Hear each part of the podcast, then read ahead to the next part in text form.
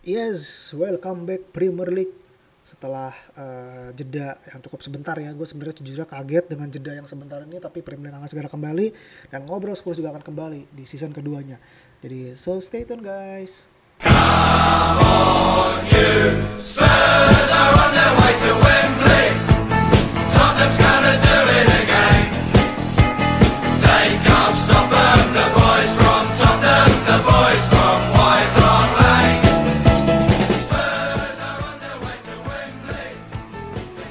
Oke, kembali lagi bersama saya Suryo di podcast Ngobrol Spurs. Iya, ini episode pemandang season 2 ya. Walaupun nanti kalian bakal lihat season 1 penutup dan season kedua pembuka di-upload di jam yang sama, di hari yang sama. Ya, cuma bisa mohon maaf atas ketidakproperan dari ini. Itu aja lah, tanpa berbasa-basi. Malam ini ya harusnya gue record jam berapa sih ini? Ya malam ini sih harusnya, hari inilah pokoknya. Liga Inggris akan kembali bergulir dan Spurs akan menghadapi Everton di laga pembuka. Kita punya sejuta alasan buat optimis karena ini masih game week pertama, pertandingan pertama di awal musim ketika pemain masih pada bugar, semua masih pada fit, belum ada kabar terbaru mengenai cedera ya. Dan kita full squad, kita udah ada transfer pemain juga, pemain baru, ya itulah, kita punya sejuta alasan buat optimis ya. Seperti yang kita ketahui, Mourinho yang mengambil alih Spurs di musim lalu punya catatan poin terbanyak keempat ya, selama dia menangani Spurs, dan mungkin salah satu yang terbaik setelah post lockdown ya. Jadi dari bulan Juni kemarin, Juni akhir lah tuh ya, pas Liga Inggris kembali mulai tuh. Salah satu catatan yang dimiliki Mourinho itu bagus ya, kalah sekali, seri 3, sisanya menang tuh 5 atau 6 pertandingan. Saya lupa, mohon maaf. Ya, jadi di pertandingan pertama Spurs di musim ini kita akan menghadapi Everton, yang mana catatan kita lawan Everton ini sangat baik sekali, tidak berlebihan saya mengucapkannya, karena kenapa? Kita belum pernah kalah dari Everton sejak tahun 2012. Yang pertama itu, yang kedua juga di laga pembuka Spurs kita punya catatan kalau 3 laga terakhir kita di laga pembuka kita selalu menang ya. Gue tadi lihat di mana tuh ya, tapi juga gue baru nggak ya, lawan musim lalu lawan Aston Villa menang, musim lalu lagi lawan siapa sih ya? Lawan Fulham ya kalau nggak salah ya. Iya Fulham yang menang 3-1 apa tuh kalau nggak salah. Apa Fulham game week keduanya ya? Saya lupa. Mohon maaf. Ya itulah, pokoknya ada catatan 3 kali pertandingan terakhir kita di laga pembuka selalu menang. Dan yang terakhir adalah Jose Mourinho yang di 10 laga pembuka dia di Liga Inggris, dia berhasil memenangi 9 di antaranya. Dan 1 hanya berhasil berakhir imbang. Aduh, dopret. Artinya Mourinho sendiri belum pernah kalah di laga pembuka ya di Liga Inggris. Terus terang gue belum bisa cross check data secara komprehensif. Ini gue baru skimming aja. Jadi kalau salah dikoreksi ya. Itu buat lawan Everton. Everton sendiri juga kalau gue nggak ngikutin banget transfernya, tapi setahu gue pemain yang baru cuma James Rodriguez, dan nggak tahu sih dia bakal udah bisa turun langsung atau belum ya. Jelas ini menambah kekuatan baru di Everton, tapi dan menurut gue tidak akan membuat penambahan kekuatan secara signifikan ya, karena secara umum skuad Everton tidak banyak berubah. Mungkin ya mereka dapat taktik yang lebih mendalamnya sama Don Carlo Ancelotti. Tapi ya sama, Mourinho juga dapat squad yang masih ada seorang Jose Mourinho juga sama kondisinya juga. Mourinho juga udah pre-season sama Spurs juga, sudah lebih memahami taktik-taktik juga pemain-pemainnya, pemain-pemain Spurs. Sudah ketambahan 2 pemain juga yang dua-duanya sendiri adalah pemain vital kalau buat gue ya. Ada seorang Pierre-Emile Højbjerg gimana sih ngomongnya tuh orang Denmark nih. Højbjerg lah ya itu. Jadi yang berposisi sebagai gelandang bertahan ya. Di pre-season kemarin tampil cukup oke ya. Di beberapa momen itu yang ketika dia turun dia benar-benar menunjukkan kualitasnya dia di tengah. Sebenarnya gue suka banget sih di pre-season kita yang pertama tuh, yang lawannya lupa yang kita menang 3-0. Jadi dia di tengah diduetkan sama Harry Winks tuh benar-benar dua klop banget. Mungkin enggak kayak karena level lawannya lebih rendah juga, jadi kelihatan tuh benar-benar ini 2 pemainnya bisa saling melengkapi gitu. Kelihatan mereka udah punya telepathic communication-nya udah mulai jalan di sini nih. Saling menutupi posisi satu sama lain itu. Karena emang sebenarnya Højbjerg sama Wing sendiri lebih mirip ya posisinya, tapi Højbjerg di sini lebih punya postur yang oke sebagai seorang ball winning ya. Dan ya di situ dia akan menambah kekuatan Spurs di tengah ya. Terus juga ada Matt Doherty yang berposisi sebagai bek kanan. Dia belum pernah turun sih ya di laga pre-season Spurs karena dia datang juga kemarin mepet sama pre-season lawan Watford ya yang terakhir itu. Dan gue nggak tahu dia bisa main turun langsung apa enggak mengingat kondisi Serge Aurier ya juga yang masih belum jelas ya. Ini ada yang menarik ya sebenarnya kemarin di pre-season Mourinho ngomong kalau dia sebenarnya tuh ketika mendatangkan Matt Doherty ini bukan soal melepas Serge Aurier dan mencari penggantinya, tapi dia ingin Matt Doherty ini sebagai kekuatan baru Spurs gitu. Jadi dia punya dua opsi di sayap bek kanan ini.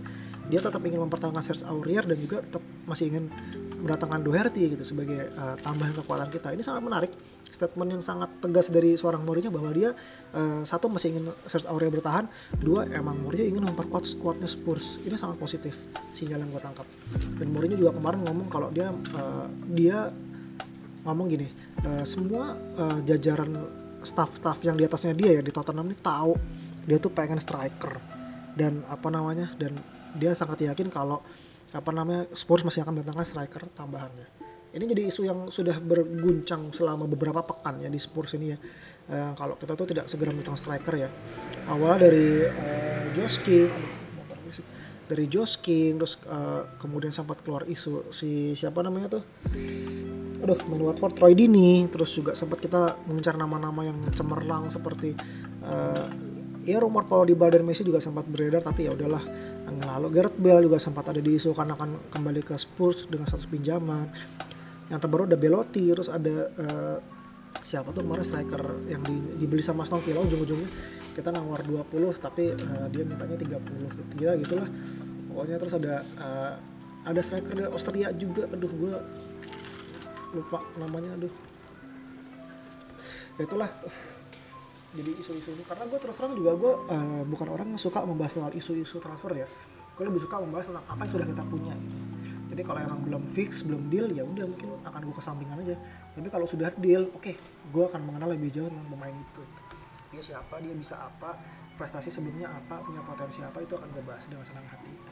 Nah, makanya buat sekarang jadi gue lebih suka membahas yang sudah kita punya aja gitu sih. Buat soal taktikal dari Mourinho ya, gue mungkin merasa ngeliat dari ini ya post lockdown dan setelah pre-season kemarin di 4 pre-season kebetulan gue nonton semua, kita taktiknya mungkin lebih ke kolektivitas tim sih ya yang kita tonjolkan ya. Maksudnya di sini ada sedikit yang beda ya. Gue agak susah mendeskripsikannya, tapi yang beda kan gini, kalau dulu mungkin Mourinho banyak lebih menggantungkan sama individualitas skill individu dari seorang Son Heung-min dan Harry Kane dalam menyelesaikan peluang di depan ya. Dan sedikit berbeda juga ya dengan ketika pertama dia masuk, ketika kita bermain free roaming football banget.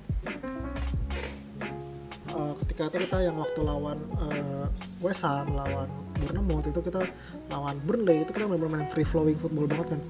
Yang mana seorang Lucas Moura, Harry Kane, Dele Alli dan Son Heung-min bisa bergerak bebas di depan gitu ya, dengan proteksi dari seorang Harry Winks di tengah dan Sissoko dan juga Eric Dier bergantian gitu.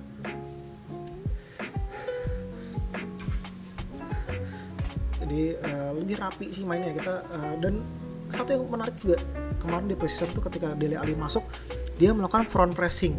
Ini kan hal yang sudah lama tidak gue lihat ya. Terakhir mungkin Dele Alli main front pressing itu ketika masih ditangani oleh Mauricio Pochettino. Dan itu juga ketika kita masih punya gelandang tengah yang oke gitu. Karena kan di akhir-akhir kita kan banyak mainnya pakai single pivot ya, antara Harry Winks terus Eriksen sama Dele Alli agak ngalah turun ke belakang, ataupun juga Sissoko yang juga ya walaupun Sissoko bermain di atas kertas sebagai double pivot tapi dia banyak menyisir ke kanan ya. Jadi kita agak shifting ke kanan pola formasi kita. Terus Aurier dibikin agak naik juga. Itu kan terakhir-akhir kita kayak gitu kan mainnya kan. Waktu itu bukan Serge Aurier, masih Trippier waktu itu ya. Karena kita ngomongin Pochettino, tapi ya gitulah. Sekarang dengan hadirnya Matt Doherty di tengah ini, Matt Doherty lagi, Højbjerg di tengah, nanti mungkin gue expect Winks sih ya, di hari ini, di malam nanti ini, Harry Winks yang bakal turun di tengah sama Højbjerg, nanti Dele Alli di depan, Son Heung-min, dan satu lagi mungkin masih Lucas Moura ya sama Harry Kane yang bakal ke depan. Dan di sini Dele Alli bisa menjadi peluang dia untuk bersinar sih ya kalau buat gue. Begitu. Dan kemudian juga lini belakang ini juga mungkin anggap sangat menarik ya, karena ada nama Toby Alderweireld, ada nama Davinson Sanchez dan juga Eric Dier ya. Kalau ngeliat dari performa pre-season mungkin gue masih cenderung ke Eric Dier dan Toby sih yang di tengah ya. Dan nanti eventually bakal berrotasi terus juga ya, dengan Japhet Tanganga juga, dengan Davinson Sanchez gitu. Tapi kalau kita menilai dari berkaca pada pre-season dan musim lalu, gue mungkin masih condong ke Toby dan Dier sih ya. Mereka komunikasi dan chemistry lebih ada sih ya. Tapi gue berharap mungkin sebenarnya mungkin Sanchez dan Dier ini lah duet masa depan kita gitu. Walaupun gue menyayangkan ya, satu yang gue sayangkan adalah Spurs tidak punya pengganti back tengah dengan kaki kiri selepas Vertonghen pergi ya. Jadi kita nanti back tengah kita kaki kanan semua, Void, Tanganga, Toby, Sanchez dan juga Dier itu kaki kanan semua. Kenapa ini jadi problem buat gue nih ketika seorang back tengah berkaki kanan ditempatkan di sisi sebelah kiri? Ini akan lebih rawan ketika dia berduel dengan pemain-pemain depan dari lawan kita, karena dia buat nekel ke dalam lebih susah kan. Misalnya kebayang nggak ya kalau dari via suara ini gue jelasinnya, misalnya situasi one on one gitu, pemain lawan kaki dominan kiri kanan, dia kan lebih mudah untuk melakukan dribble lurus gitu ya, ke arah lurus aja pokoknya lah, ke arah tengah gitu ya, ke arah gawang. Dan si pemain ini juga kan karena kaki dominannya kaki kanan, dia untuk melakukan tackle tuh dengan kaki kiri pasti juga lebih lambat lah ya gitu, pasti lebih sulit gitu dibandingkan ketika dia melakukan tackle dengan kaki dominannya dia gitu. Dan juga ketika berlari itu kan biasanya kan orang lari itu kan yang langkah pertama kan kaki kanan kan, sedangkan ketika dia ada di kiri, maksudnya dia kaki dominan dan kaki kanan ya, dia susah untuk berlari dengan kaki kiri duluan gitu. Itu ada science di belakangnya, itu ada penjelasannya juga. Ada poin plusnya juga mungkin ketika menghadapi pemain-pemain yang bertipikal cutting inside, tapi kalau secara kita ngomongin overall tuh ya, lo cutting inside itu adalah sebuah movement yang sangat sulit dieksekusi ya. Lo dengan melawan seorang pemain yang harus menghadapi cutting inside pemain dengan kaki yang tidak dominannya pun juga di atas kertas lebih mudah gitu ya, dibandingkan lu harus menghadapi pemain yang gerak lurus gitu ya. Gampangannya ketika balap lari ya gitulah, kayak balap lari gitulah, lebih sulit gitu. Itulah kenapa fullback atau wingback kan juga ditempatkan dengan kaki yang sesuai kan ya, kebanyakan ya mayoritas kayak back sayap kanan tuh pakai kaki kanan dominannya, back sayap kiri pun juga demikian dengan kaki kiri gitu. Itulah penjelasannya kenapa. Dan ya setelah Vertonghen pergi ini juga kita tidak punya gitu pemainnya gitu. Selain itu juga buat passing ya, maksudnya ketika pemain dengan kaki kiri ini di sebelah kiri, dia passing akan lebih enak gitu, untuk passing melebar ke kiri ya, ke arah garis out itu lebih enak, akurasi lebih ada.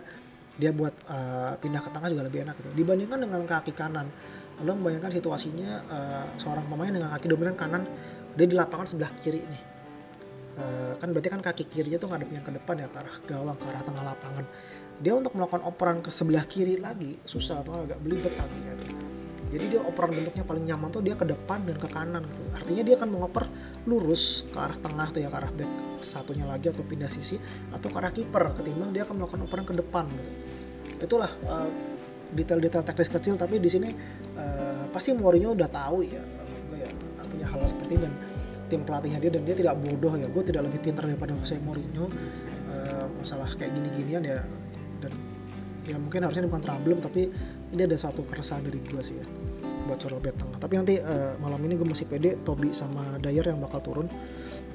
Back sayap juga, back kiri masih Ben Davies yang kayak bakal turun. Kita ada sempat dirumorkan juga ingin mendatangkan Reguilon, dan juga kita masih punya Dennis Cirkin sih ya yang di kiri. Gue merasa mungkin musim ini Dennis Cirkin bakal jadi breakthrough seasonnya dia, ternyata tidak sepertinya ya, mengingat performa dia terakhir melawan Watford yang benar-benar kelihatan dia tuh belum siap untuk bermain di level yang tertinggi ya. Karena ya nanti di Carabao Cup atau FA Cup ketika lawan tim-tim yang lebih kecil mungkin dia bisa turun, tapi kalau lawan tim-tim yang top masih jauh dia buat ke situ ya. Tapi di beberapa pre-season awal tuh ya, yang awal-awal tuh dia main oke ya sebagai pemain pengganti. Gue melihat dia kayak wow, ini orang bagus juga gitu ya, emang anak ini berbakat gitu ya, kenapa Mourinho suka, gue ngerti gitu. Mourinho berasa nih anak punya potensi yang besar gitu, gue ngerti di situ. Kemudian juga bek kanan sih yang gue bingung sih. Mungkin kalau buat gue ya opsinya ya, kalau nggak Serge Aurier yang turun, Gedson Fernandes. Gue nggak tahu kenapa, mungkin Doherty belum turun ya besok ya. besok aja ntar malam ya, Doherty belum akan turun. Tapi gue nggak tahu sih ya, mungkin gue masih condong ke Serge Aurier yang bakal turun. Apalagi Mourinho sudah melakukan statement yang cukup tegas. Kalau Serge Aurier, Doherty ini didatangkan bukan untuk menggantikan Serge Aurier, tapi untuk menambah kekuatan Spurs gitu. Dan ya Serge Aurier juga udah lebih memahami skema Mourinho ya, walaupun di pre-season nggak terlihat menonjol banget gitu. Itu sih. Di tengah juga Winks sama Højbjerg ya mungkin akan turun, tapi depan sama gitu ya. Gue mungkin sebenarnya condong ke Lucas Moura tidak diturunkan ya, lebih ke Steven Bergwijn. Kenapa? Satu, Lucas Moura di pre-season terlihat tidak setajam biasanya. Yang pertama, dan kedua juga siapa namanya Bergwijn juga lebih produktif ya di pre-season ya. Dia bikin assist, bikin gol, di timnas juga bikin gol gitu. Dan ya kalau kita ngomongin secara hasil akhirnya ya Bergwijn lebih layak untuk turun gitu dibandingkan Lucas Moura. Tapi Lucas Moura di sini punya satu hal yang mungkin Mourinho suka gitu. Satu, etos kerjanya dia, yang dia mau track back, mau untuk melakukan man-to-man marking ya. Kalian kalau ingat ketika melawan Arsenal kan pemain yang paling bersinar di Spurs adalah seorang Lucas Moura itu dengan 10 tackle-nya di satu pertandingan ya. Catatan yang sangat impresif sekali. Itu sih mungkin dari taktik pemainnya. Gue agak sulit meraba-raba dan kita tunggu aja nanti deh. Karena ini kondisi squadnya Spurs ideal dan nggak ideal ya. Satu itu. Dan kedua juga kita punya dihantui dengan jadwal padat sekali, benar-benar padat, sangat amat padat sekali ya, karena tadi mana tadi ya, sebentar ya, kita akan tampil mungkin kurang lebih bisa 3 hari sekali ya, seminggu 3-4 kali ya di jadwal kita. Di awal-awal kita nanti malam ini ya lawan Everton, nanti malam hari Minggu. Kemudian kita hari Kamis akan melawan Lokomotif Plovdiv ya di kualifikasi Europa League. Kemudian hari Minggunya kita ketemu Southampton. Hari Rabunya kita akan main di Piala Carling, EFL Cup ya maksudnya ya. Minggunya lawan Newcastle, terus habis itu nanti lawan MU belum dijadwalnya nih. Udah ada deh. Lawan MU kita akan main cuma jeda 1 hari. 1 hari seriusan nih. Enggak deh, jeda 6 hari ya. Ketemu West Ham, itulah kita akan dihantui jadwal padat ya, dan dengan skuad yang tipis sekali ini. Nanti kita masih bakal banyak sering melihat rotasi pemain di Spurs, jadi ya masih belum tahu apa namanya gambaran kedepannya bakal gimana gitu buat skuad utama yang mungkin baru kelihatan tengah musim ya, ketika jadwal-jadwal dari Europa League udah fix kayak karena udah masuk ke group stage. Kita berarti bakal main kayak ya hari Minggu, hari Kamis, hari Minggu, Kamis malam, Minggu, Kamis, dan seterusnya gitu sih. Terus apalagi ya yang bisa gue bahas di awal musim ya.